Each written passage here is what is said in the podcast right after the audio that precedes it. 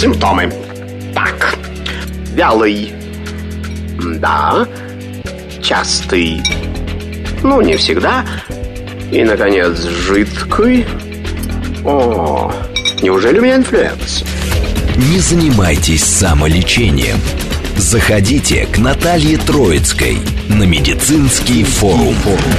Лучшие доктора отвечают на ваши вопросы. Программа предназначена для лиц старше 16 лет.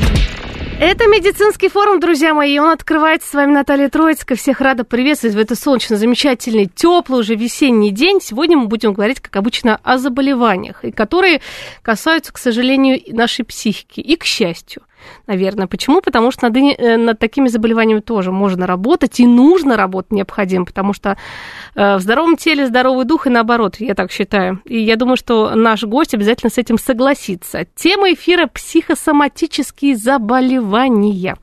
Сразу представлю нашего гостя. У нас в гостях медицинский психолог городской клинической больницы номер 52 Надежда Маленкова. Надежда, здравствуйте. Здравствуйте. И прежде чем мы поговорим как раз, что такое вообще психосоматика, и почему многие врачи, вот, кстати, даже в студию к нам приходили и онкологи, и эндокринологи, и нефрологи говорят, ох, психосоматика, конечно, очень важна и влияет. Вот почему это происходит, будем сегодня разбираться.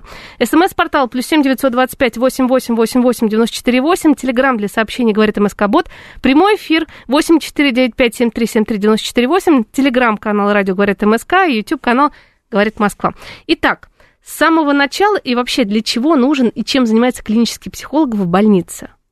Потому что я знаю, Надежда, вы с 52-й больницы активно работаете с такими пациентами психосоматическими. Да, у нас многопрофильный стационар, у нас очень много отделений разных профилей, и клинический психолог работает своими психологическими методами, воздействует на связь как раз между психикой и телом пациентов, которые находятся на стационаре, и в связи с заболеванием человека. И оказывается, что эта связь двусторонняя.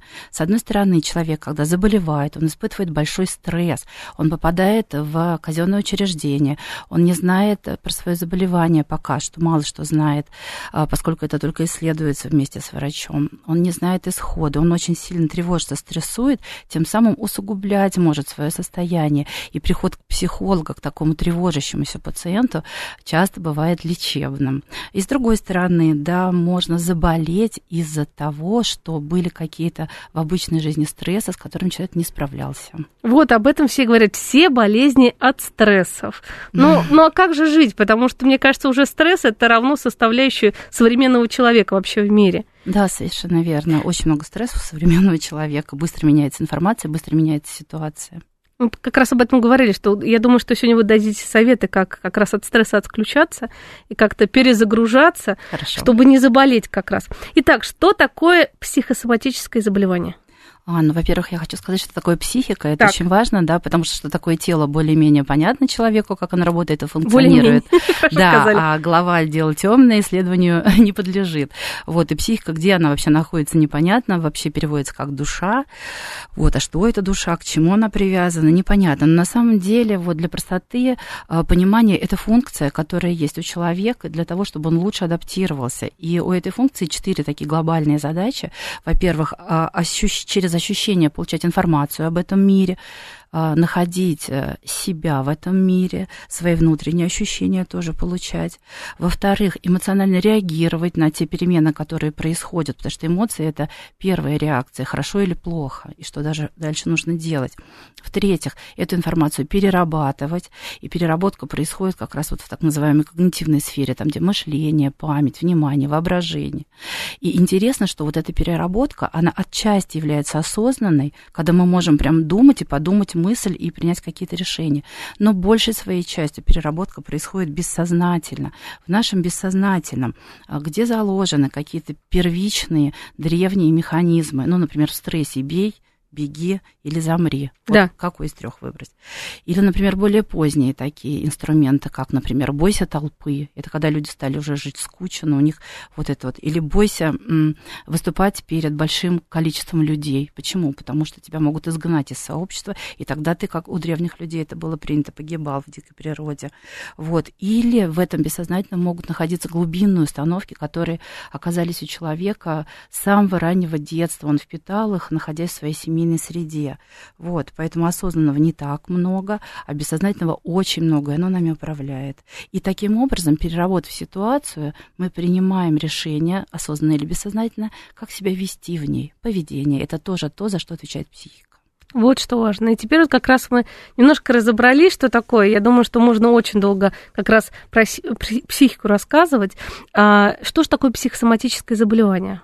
Угу. Смотрите, на самом деле это группа заболеваний или психосоматических расстройств, и мы их там можем разложить на три такие подгруппы, потому что когда это случается разово, например, то мы можем говорить о конверсионном симптоме. Угу. Это первый Зигмунд Фрейд описал на самом деле. Когда происходит стрессовая ситуация, то люди с истероидным психологическим типом, вот как он это наблюдал, да, они не могут выдержать вот эту вот нагрузку стрессовую, эмоции их переполняют, и они переводят, то есть конвертируют вот это переживание в телесную сферу. А, и прям вот непосредственно реагируют. Я вот вспоминаю пациентку, которая у нас была, у нее отнялась правая рука. И вот этот вот э, такой паралич правой руки непонятный, неврологи посмотрели, сказали, что все хорошо в порядке, но оказалось, что ей нужно было выходить после многолетнего сидения дома на работу, а она не хотела идти на работу, с которой у нее связаны очень большие стрессы, негативные травматические переживания. И правая рука, которой нужно было писать заявление, у нее отнялась в этот момент. То вот. есть это даже не придумано? Это, это бессознательно так работает, да, вот эта вот конверсия, перевод. Или, например, пациент, у которого случился блефароф спазм, то есть веки закрылись и не могли открыться произвольно, а, потому что он, его жена ждала ребенка, она его предупреждала, что это ребенок не от него, вот, но он не верил, он говорил, у нас с тобой большая любовь, она говорила, да нет уже никакой любви, я люблю моего шефа из Америки, вот, и когда родился ребенок негритенок, и когда мужчина увидел, что это черный ребенок, но явно это не его, то у него закрылись на это глаза. Э, и потом вот, вот какая работа, вот я просто понимаю, даже не, точнее не могу понять, какая работа психолога в этом. Да, я вам потом подробнее расскажу, да, просто сейчас хотела обозначить, что же это за группа таких заболеваний. Ну вот конверсия, это когда вот так вот разово, раз и все, да. Но если стрессор, например, настолько сильный, или это хроническая макротравма, или это хроническая травма, много-много микротравм складываются в макротравму, то тогда уже происходит функциональное нарушение на уровне органы или системы органов. То есть не разово там отнялась рука и все, а, например, начинает страдать прям вот целая система. Например, ЖКТ, синдром раздраженного кишечника, вот это знаменитое СРК, да, да, да, да, когда человек на любое стрессовое событие бежит в туалет.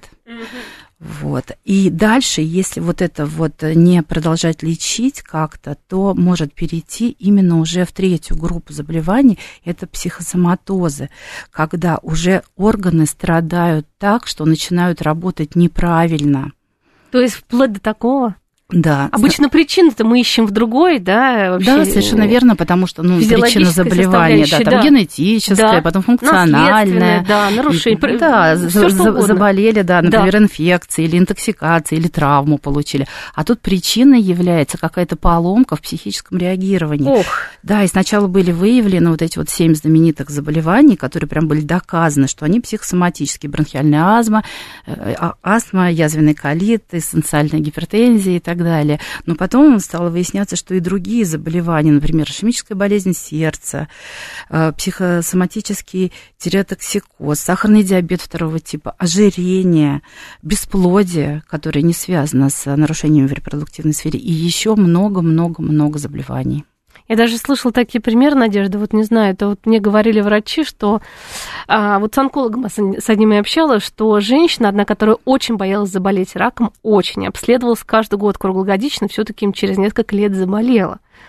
Но хотя не было предпосылок э, и не было наследственности. То есть вот здесь какая ситуация, может быть, э, она предчувствовала, может быть, на самом деле она эту болезнь, как говорится, себе притянула, просто притянула. Да. Не знаю, ну, это возможно, потому что с онкологией тоже очень интересно. Часто бывает символично онкологическое заболевание привязано к тому стрессу. Ну, мать, например, потеряла ребенка, и у нее там рак груди, там молочной железы.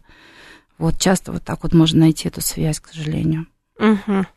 Ну вот мы сейчас как раз говорим активно о психосоматических нарушениях уже получается так. Я думаю, в течение эфира как раз скажем, на что обращать внимание у себя или у своих близких. Правильно?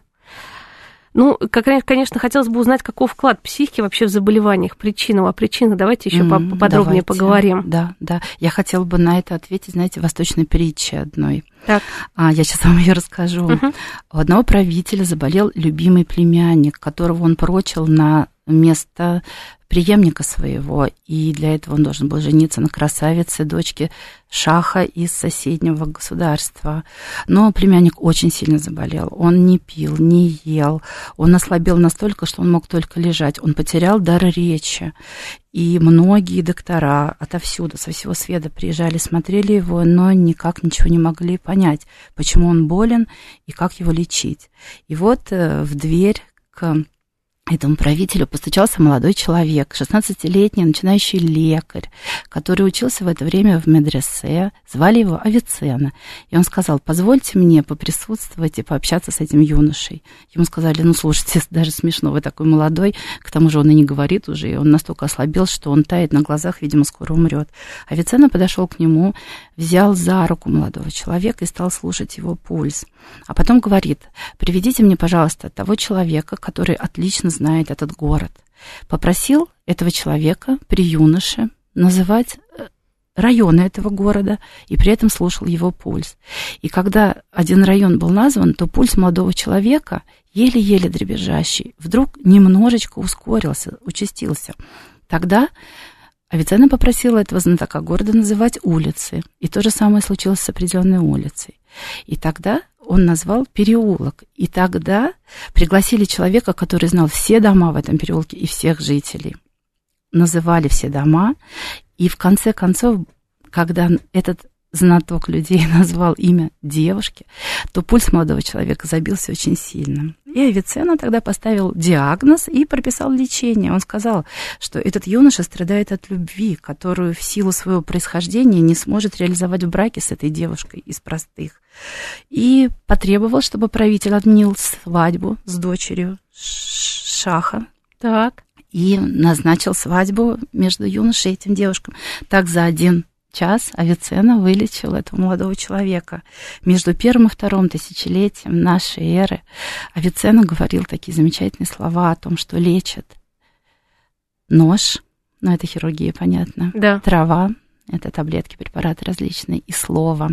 Вот Авиценна как раз был за то, чтобы э, все доктора владели тремя этими замечательными помощниками. Вот. И если разбирать про психосоматику, да, угу. то в основе психосоматического заболевания, нарушения всегда лежит внутренний конфликт, как было у этого юноши, да, на примере притчи. У него была одна концепция. Я племянник правителя, значит, должен жениться на дочери вот соседнего правителя для того, чтобы наши государства усилились. Вот. А вторая концепция была противоположная. Я люблю девушку, ну пусть она из народа, но я хочу сделать ее своей женой и всю жизнь прожить с ней вместе.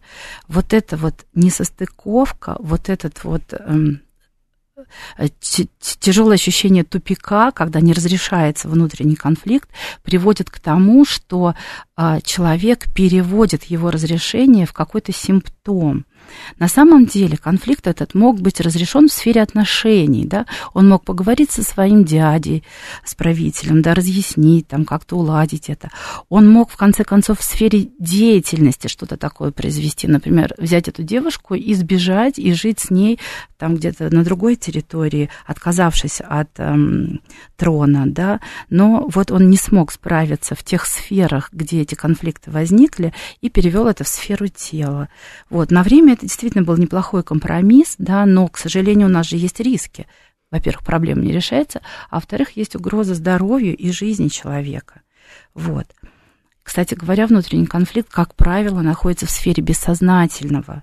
И именно для этого нужен психолог или психотерапевт, чтобы помочь человеку самому в осознаваемую часть своего разума вытащить этот конфликт и придумать способ его разрешения. Вот это действительно очень важно, потому что получается, что человек как бы вроде бы живет хорошей своей хорошей жизнью, да, все хорошо, работа, дом, семья, а внутри что-то происходит, потом приводит к каким-то серьезным таким заболеваниям психосоматическим. Да, да.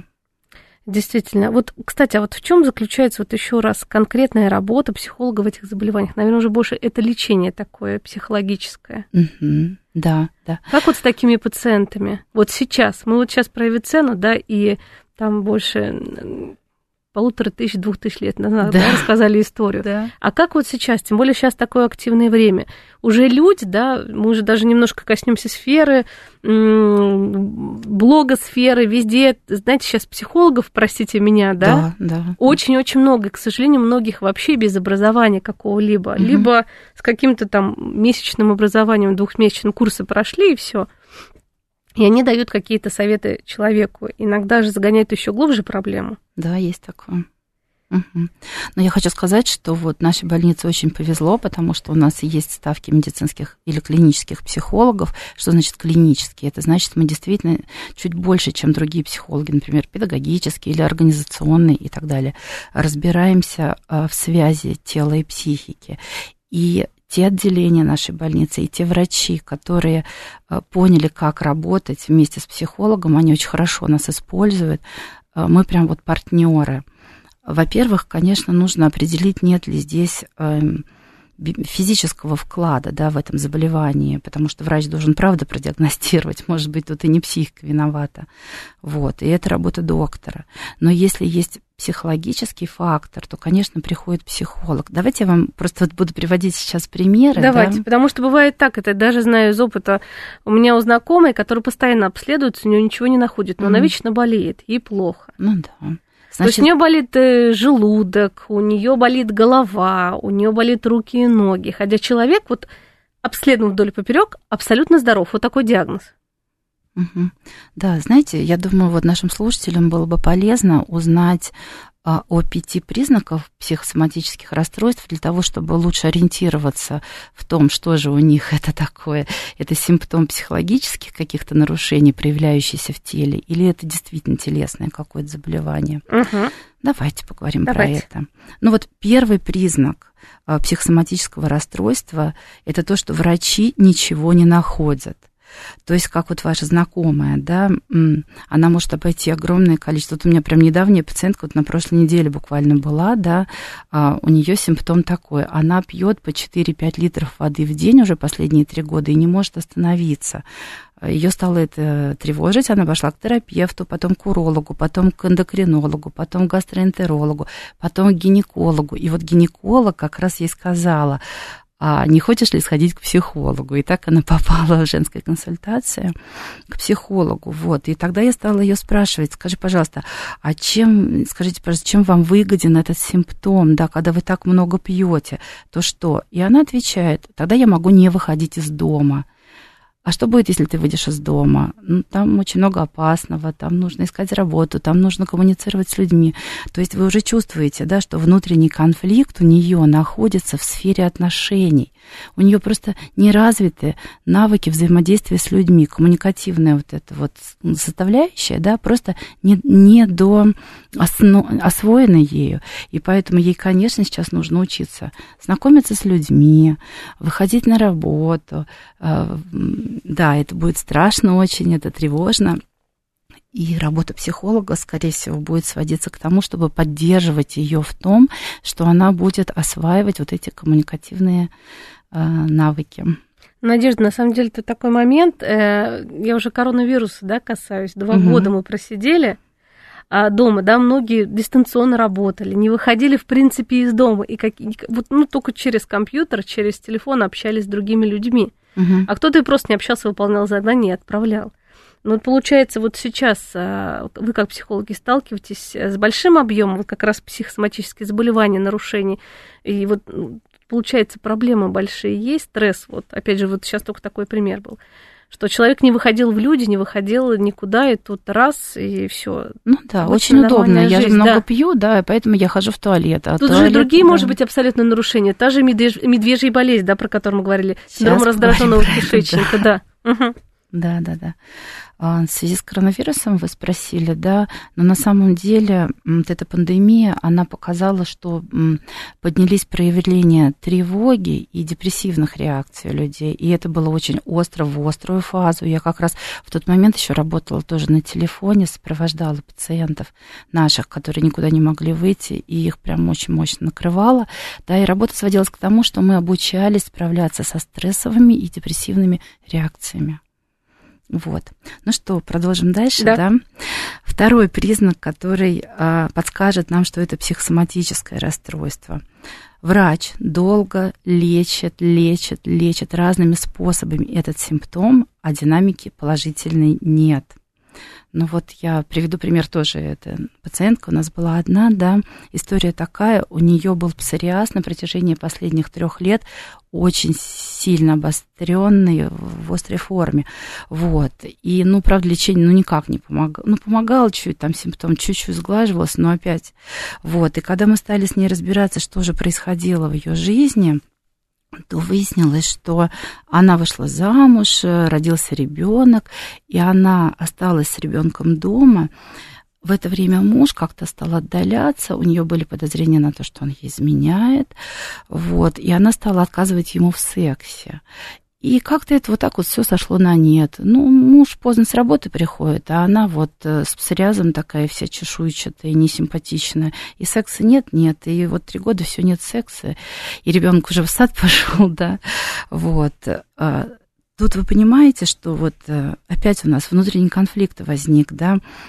Первая базовая концепция у нее была о том, что муж это верный человек, особенно в трудной ситуации, когда рождается малыш, нужно объединяться с супругом, чтобы быть родителями, а он стал куда-то уходить. А с другой стороны, у нее была концепция, что э, семью разрушать нельзя. Ну как же ребенок без папы, без мамы? Он должен в полной семье расти.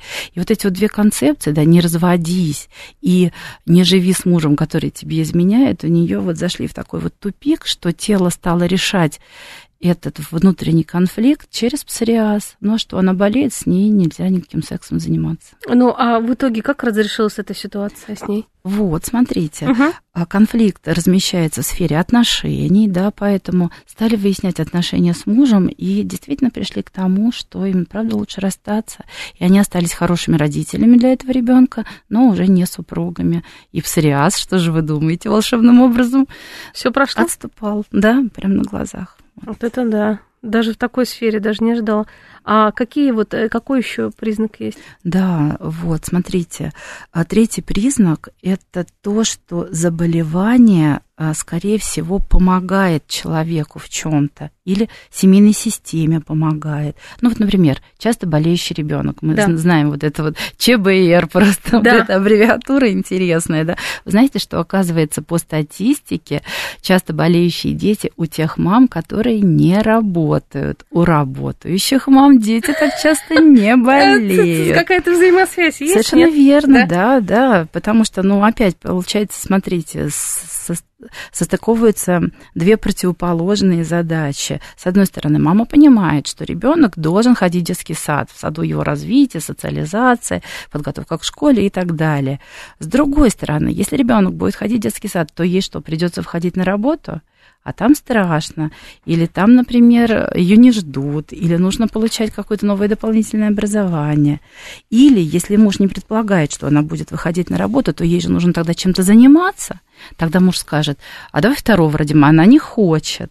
И поэтому, ну, классно же, удобно, ребеночек болеет, я с ним вожусь, вожусь, вожусь, вожусь. А ребенок считывает это состояние. С мамой ты хорошо дома, никуда не ходишь. Конечно, она Все тебе рядышком. Да, она подкрепляет его болезненное состояние. Ох, как интересно. Надежда, сейчас у нас будут новости, и после новостей продолжим и посмотрим, какие там еще признаки есть психосоматического заболевания, на что обращать внимание. Угу.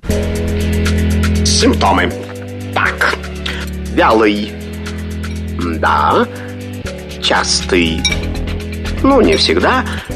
И, наконец, жидкий. О, неужели у меня инфлюэнца? Не занимайтесь самолечением.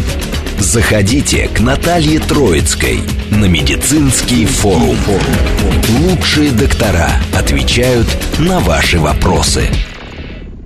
Продолжаем наше общение. Друзья мои, тема нашего эфира – психосоматические заболевания. Все говорят э, болезни от головы, от стрессов. Вот об этом мы сегодня и говорим, и не только от стрессов, а даже от нашего бессознательного внутреннего состояния э, психологического. Мы думаем, что все в принципе нормально, что-то где-то чего-то гложет, а на самом деле а на самом деле действительно так и происходит. Как с этим разобраться, если вдруг что-то заболело, а врачи говорят, да нет, все у вас хорошо, вы абсолютно здоровый человек. Тут нужно обратиться уже э, к психологу или к психиатру, даже так. Лучше к медицинскому психологу, потому что мы уже с нашим гостем, у нас медицинский психолог городской клинической больницы номер 52 Надежда Маленкова, поговорили, что, к сожалению, можно усугубить только проблему, куда-то ее в какой-то угол загнать, и все. А проблема, собственно, и не решится. Болячка будет прогрессировать вплоть до каких-то серьезных состояний.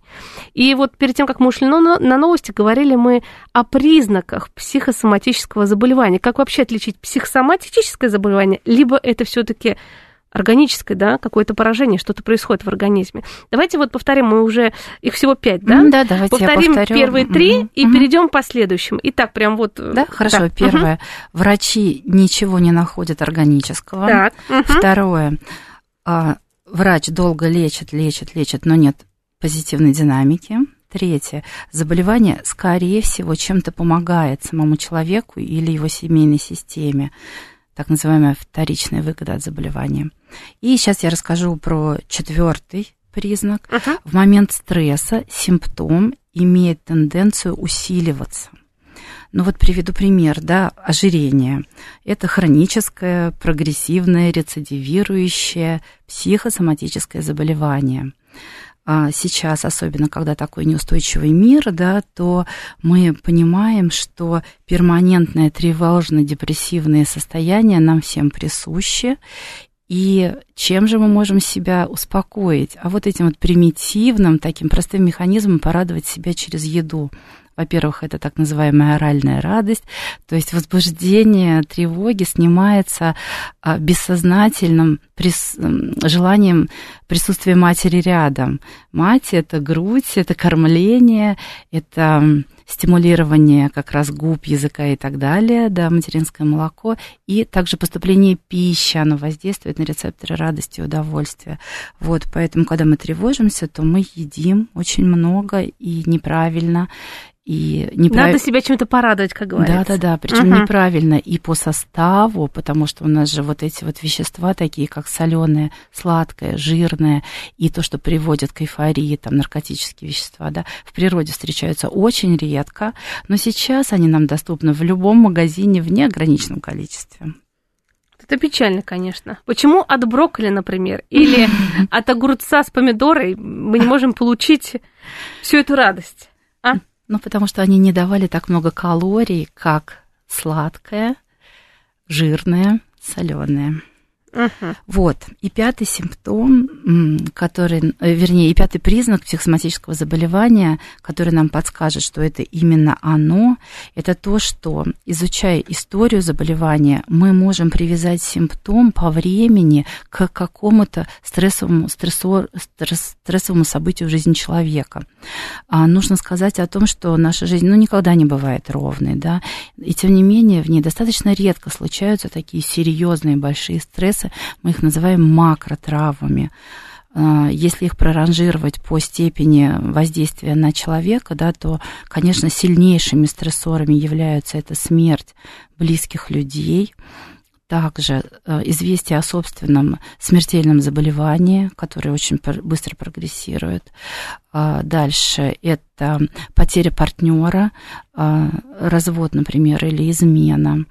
А, чуть меньше стресса, это потеря родины, места, ну, вынужденная потеря, да. Ну, кстати, миграция а, тоже является стрессом, когда человек эмигрирует по своему желанию. Ну, там дальше тюремное заключение, ну и так далее, и так далее, да, вот эти вот крупные стрессы очень сильно влияют на нас. А позитивный стресс, вот я хотела бы спросить, потому а... что, может, и позитивно такой будет стресс, что человек э, Наталья, вы прям такая молодец, вы прям в точку задали вопрос. Я как раз хотела об этом сказать. Угу. А также крупными вот этими макротравмами могут являться позитивные события, они тоже проранжированы.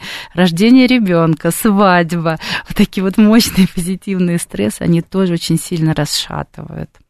Вот. Но и также стрессы могут быть накопленные, когда микро события, ну, вода камень точит, да, накапливается, накапливается, накапливается. Одно, другое, третье в течение да, какого-то времени. Да, причем в разных совершенно сферах. И вот когда-то этот кувшин уже переполнится, и вода хлынет из него. Вот. И вот эти вот стрессы, да, стрессоры мы не можем отменить. И поэтому иногда так получается, что человек разрешает противоречие, связанное с этим стрессом, через тело. Ну вот тот же самый синдром раздраженного кишечника. Хочу привести пример. Вот пациент у меня был молодой человек, который, в принципе, тревожной такой организации сам по себе, такая особенность его психотипа. Но он достаточно неплохо справлялся. Но тогда, когда нужно было принимать какие-то серьезные решения, устройство на работу или экзамен, или он пытался сделать девушке предложение, ничего не получалось. Он утро начинал с горшка и отменял все важные встречи, и в том числе вот с этим предложением он тянул несколько лет. Вот это да. Вот я думаю, мы сейчас как раз от этого признака, пятого признака, переходим вообще к психотипам и заболеваниям, правильно? Все вот, вот вы говорили, он тревожный человек. Но да. у нас же все люди мы разные, да? У нас очень много разных, как бы, ну, кто-то очень тревожный, кто-то спокойный, флегматик, я не знаю. Да, в общем, да. вот расскажите про это, на самом деле, психо... как связаны психоматические заболевания и с психотипом человека? Угу. Да, вы знаете, действительно существует огромное количество разных классификаций, когда людей делят на группы по каким-то определенным признакам, да, и, ну, в целом в психологии есть такие классификации, которые более-менее на одном а, языке описывают людей. И тогда мы можем выделить там, ну, в некоторых классификациях 7, 12, 16 психологических типов. Вот. И, например, мы можем говорить о тревожных людях. Тревожные люди – это те, в особенности нервной системы которых входит то, что на стресс они реагируют а, не бей, не беги, а замри они замирают и отказываются от деятельности. Вот. И такие люди становятся дезадаптивными в стрессовой ситуации, и от страха, да, они не могут справиться с этой эмоцией страха, они переводят это в телесную сферу, и уже не так страшно, потому что, понимаете, когда мы тревожимся, потому что вообще в целом все так страшно и тревожно, а тут вот конкретно у меня СРК, я знаю, что лечить. Конечно. И ура, я теперь могу бегать по врачам, могу принимать препараты. Или вегетососудистония. Вы знаете, да, такого, такого диагноза не ну, существует, но мы это описываем. Да, да, да. И вот те же самые панические атаки, да. да, которые сейчас стали безумно популярными, когда люди о них узнали. Вот обращений по поводу панических атак у психологов стало очень много. И действительно человек не может справиться вот с этой своей вегетативной реакцией. И это, правда, очень тяжело переживается. Человек задыхается, у него тахикардия, у него мокрые То потные ладошки. Же все и ощущение есть панике да. и угрозе жизни. И кажется, что я действительно сейчас умру, да. Хотя мы про панические атаки знаем, что это максимальная защита человека на самом деле. Это реакция для того была сделана, чтобы он выживал. Вот. А в итоге все по-другому. Ну да, смотря как к этому относиться, как раз вот лечение панических атак психологическое как раз сводится к тому, чтобы человек осознал, что это ненадолго состояние, оно не опасно, никогда никто не умирал от панических атак. Э, ими можно управлять ну, с помощью там, дыхания, отвлечь, переключения внимания, физической какой-то активности. Вот про тревожный психотип. Что, какие еще психотипы бывают, и как они, вот, собственно, угу. вот, кстати, реагируют? Кстати говоря, есть такой нелюбимый всеми докторами психотип, это ипохондрический, когда действительно... Все равно? Да, без, без болезни жить нельзя. Ипохондрики, они находят у себя заболевания обязательно и носятся с ними.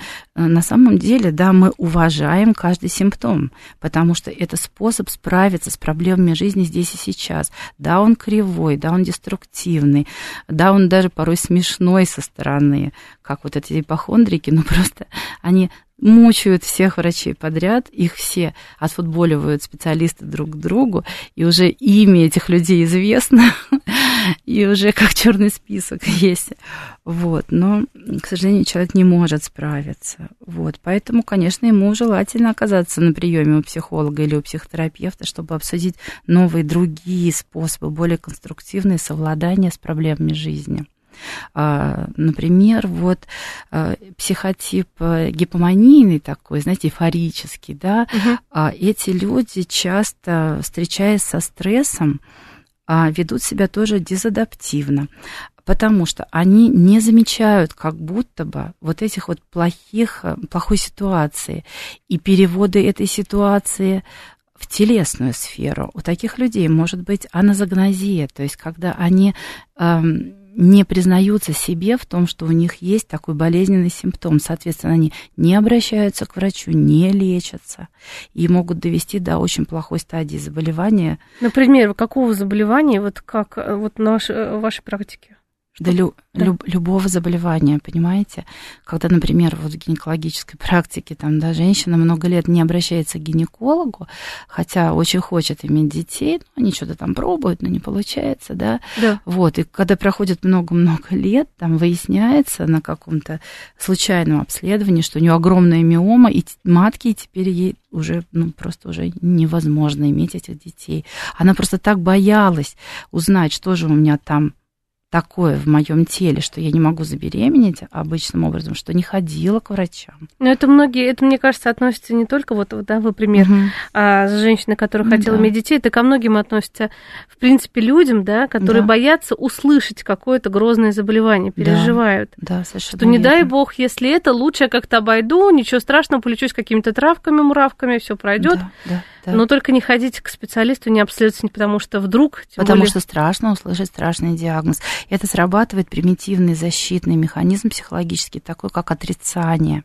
И человек может уходить в работу, он может уходить в бесконечные какие-то контакты общения, он может уходить в сферу фантазий, и он даже может уходить от реальности с помощью алкоголя, наркотиков и так далее, но лишь бы не встретиться с этой болезненной психологически для него реальностью, узнать о том, что у него есть вот такой диагноз. А вот когда эти люди сталкиваются действительно с серьезным диагнозом, со страшным диагнозом, как они реагируют и вообще как работать с таким пациентом? Когда... Знаете, да, да, да, бывают разные варианты. Например, вот это вот отрицание может привести не только к отказу от лечения, но и когда человек узнает о тяжелом диагнозе и, соответственно, тяжелом лечении с непонятным концом, то человек может уйти в суицид. Кошмар. Да. И мы знаем тоже такие ситуации, когда вот, ну, Просто э, внезапно вот эта вот защита отрицания рухнула, и человек вообще не справился с собой. Вот, э, знаете, в этом случае я понимаю, что тут не только нужна поддержка медицинского психолога, но и поддержка близких людей. Вы работаете вот как раз с семьей, да, такого да, человека? Да, Наталья, вы прям такие ну, замечательные ну, вопросы потому что задаете. это так по-другому никак. Если поддержки рядом нет, то это тяжело. Совершенно верно, да, мы люди, мы существа социальные, правда, и когда нам трудно, нам свойственно кооперироваться, и это правильная стратегия, выбирать тех людей, которые тебя поддержат в этот момент. Может вот. быть, вот, Надежда, может быть, мы вот дадим каких-то пару практических тройку советов вот именно близким людям, у которых в семье, например, да, угу. серьезное заболевание у близкого человека. Это может быть абсолютно ну, разное, и онкологическое заболевание, либо какой-то серьезный диагноз, там, болезнь да. Альцгеймера, Паркинсона у близкого там пожилого, да, у мамы, у папы, у бабушки, у дедушки. Потому что я понимаю, что это, ну, действительно очень страшно. Угу. И когда вот получается даже не у себя, тем более если в семье там ребенок заболел, угу, да, да. чем-то серьезным, то я понимаю, что для близких людей, как вообще подойти к этому вопросу, как поддержать угу. маму, там, близких людей, да, вот в этой семье. Какие, может быть, практические советы ваши будут, да, как да. медицинского психолога да. в такой ситуации? Да, мы работаем, конечно же, и работаем и с родственниками пациентов тоже. Смотрите, сама ситуация, когда человек узнает о таком диагнозе, является большой психотравмой, ну и не, для, не только для него, но и для членов его семьи. Соответственно, у нас происходит реакция горевания – То есть человек расстается с теми планами на себя, на себя такого, каким он был до того, как узнал о заболевании. Вот. И он прокатывается по всей этой кривой принятия, то есть в эмоциональную яму падает туда, где и сначала там вот это примитивное отрицание, нет, только не со мной, этого не может быть. И агрессия, когда он злится, нет, это врачи виноваты, они не долечили, или аутоагрессия, ну все, я сам виноват, я сам все разрушил и депрессивная стадия, когда человек просто плачет и ничего не предпринимает. И желательно ему, конечно, продвигаться дальше по этой кривой принятия, к принятию тогда, когда человек уже не эмоционально, а рационально сможет в настоящем посмотреть на те ресурсы, которые есть, попрощаться с теми планами и смыслами, которые были раньше, создать новые смыслы жизни и новые планы. И тогда в этом ему то же самое должны очень помогать родственники. Во-первых, родственники должны знать, что они тоже прокатятся по кривой вот этого принятия. Когда они в эмоциональном проживании горевания, они не очень хорошие помощники. Тогда лучше, конечно, им самим быстренько пролечить вот это вот свое горевание, опереться еще на кого-то. Вот. Если они уже в состоянии поддерживать человека, то их задача продвигать его по этим стадиям горевания, да, чтобы он не, останов... не оставался долго на этой агрессии, на аутоагрессии, на торге, когда внутри него как будто бы две части говорят, а может мы болеем, а может не болеем, а может быть нужно было вот это сделать. Это бесплодное такое. А кто-то и делает обращается к разным шарлатанам, к сожалению, в такие да, моменты как да, раз. Да, да, да, да. И не лечится да. вот по основному заболеванию, ищет каких-то волшебных пилюлек где-то. Да, вот вторая задача близких людей а, помочь человеку найти источники информации а, адекватные, то есть обратиться к нужным врачам, следовать нужному лечению и если человеку это трудно делать, то какое-то время прям помогать ему, напоминать выпить таблетки, сходить на обследование. Если потребуются какие-то там хирургические вмешательства, то очень сильно поддерживать его, потому что человек будет бояться этой операции, бояться долгой реабилитации. И всегда, всегда в основе всего принцип надежды, что, слава богу, у нас уже медицина 21 века, она многое чего может. Не зря это все с тобой сейчас проделывают, потому что всегда есть вероятность того, что ты будешь жить. Да, твое качество жизни будет не такое, как раньше, но это не синоним плохое качество жизни. Я работаю очень много с трансплантированными пациентами. Вот, это и трансплантированные почки, и сердце, и вы знаете, это потрясающие люди, я их обожаю. Потому что такой закал жизни на да, самом деле, да. и желание жить большое. Да, каждый день, каждый миг для этих людей безумно дорог, и они стараются его насытить по максимуму. И делать, кстати говоря, не так много для себя, как для других. То есть они очень хорошо реализуются в профессии, в каком-то альтруистическом служении, волонтерском. Они очень сильно поддерживают это очень-очень-очень важно. Просто вот сейчас мы общались, я вспоминала вот одну маму, которая э, до сих пор это отрицание, ребенок уже два года как болеет сахарный диабет первого типа. Угу. Там, конечно, очень сложно. Семья распалась, потому что она не может это принять.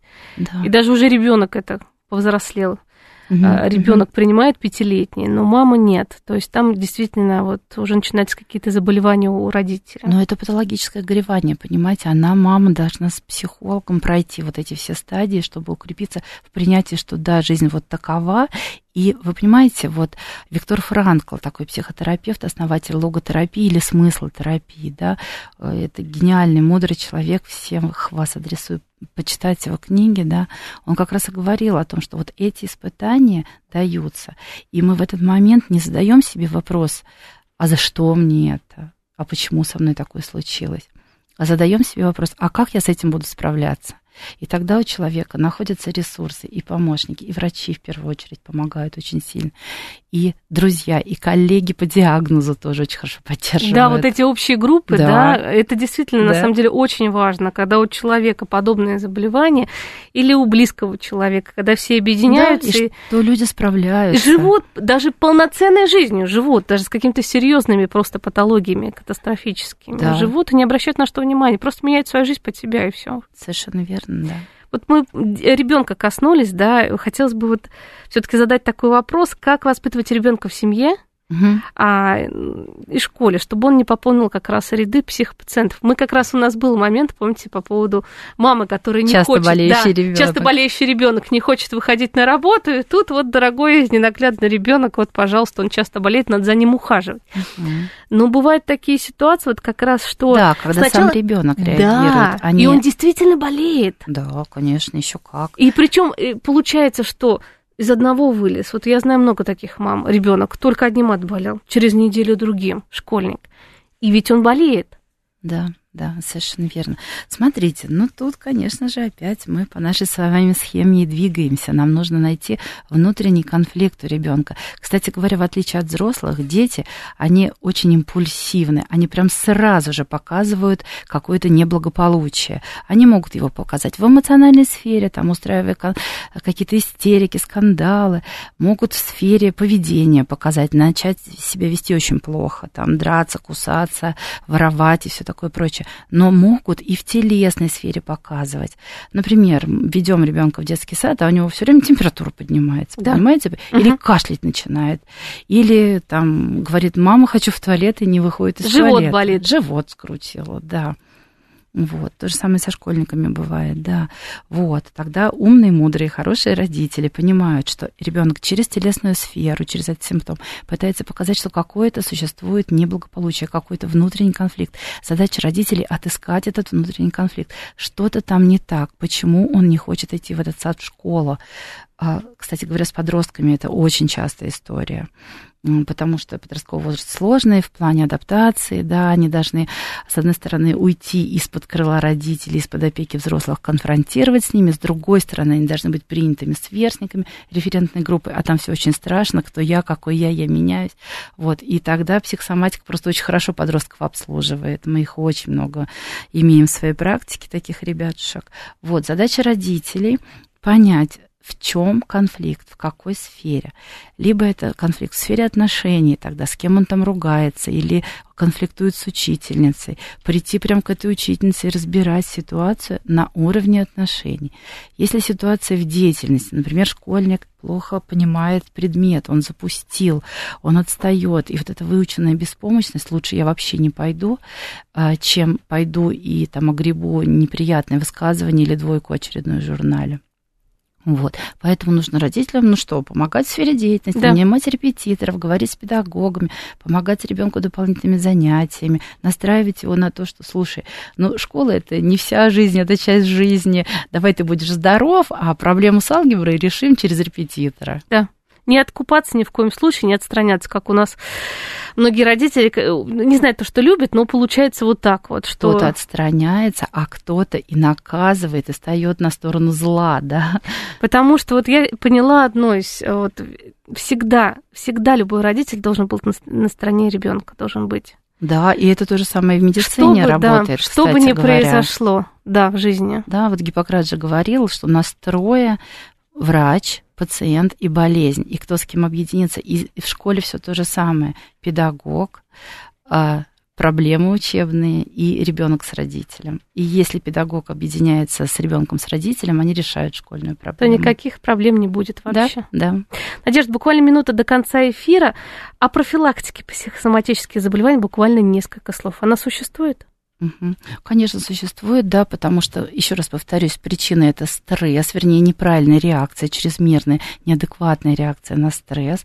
Поэтому ну, старайтесь не заводить себя в стрессовые ситуации. Если вы в них вылетаете, то ведите себя правильно. А как именно? На телесном уровне пытайтесь разрядить вот чрезмерное количество тех гормонов, которые отвечают за стрессовую реакцию. Кортизол, об этом уже прекрасно Кортизол, знаете. гормон страха, а адреналин, гормон активности и агрессии тоже. Поэтому Поэтому побегать, поплавать, попрыгать, потанцевать, поорать, попеть, все вот эти вот древние наши реакции, они хороши, это хорошая профилактика. Главное не замыкаться, не уходить в себя и не застывать когда действительно стресс происходит. Не а застывать, просить помощи у друзей, у ресурсных знакомых, у специалистов.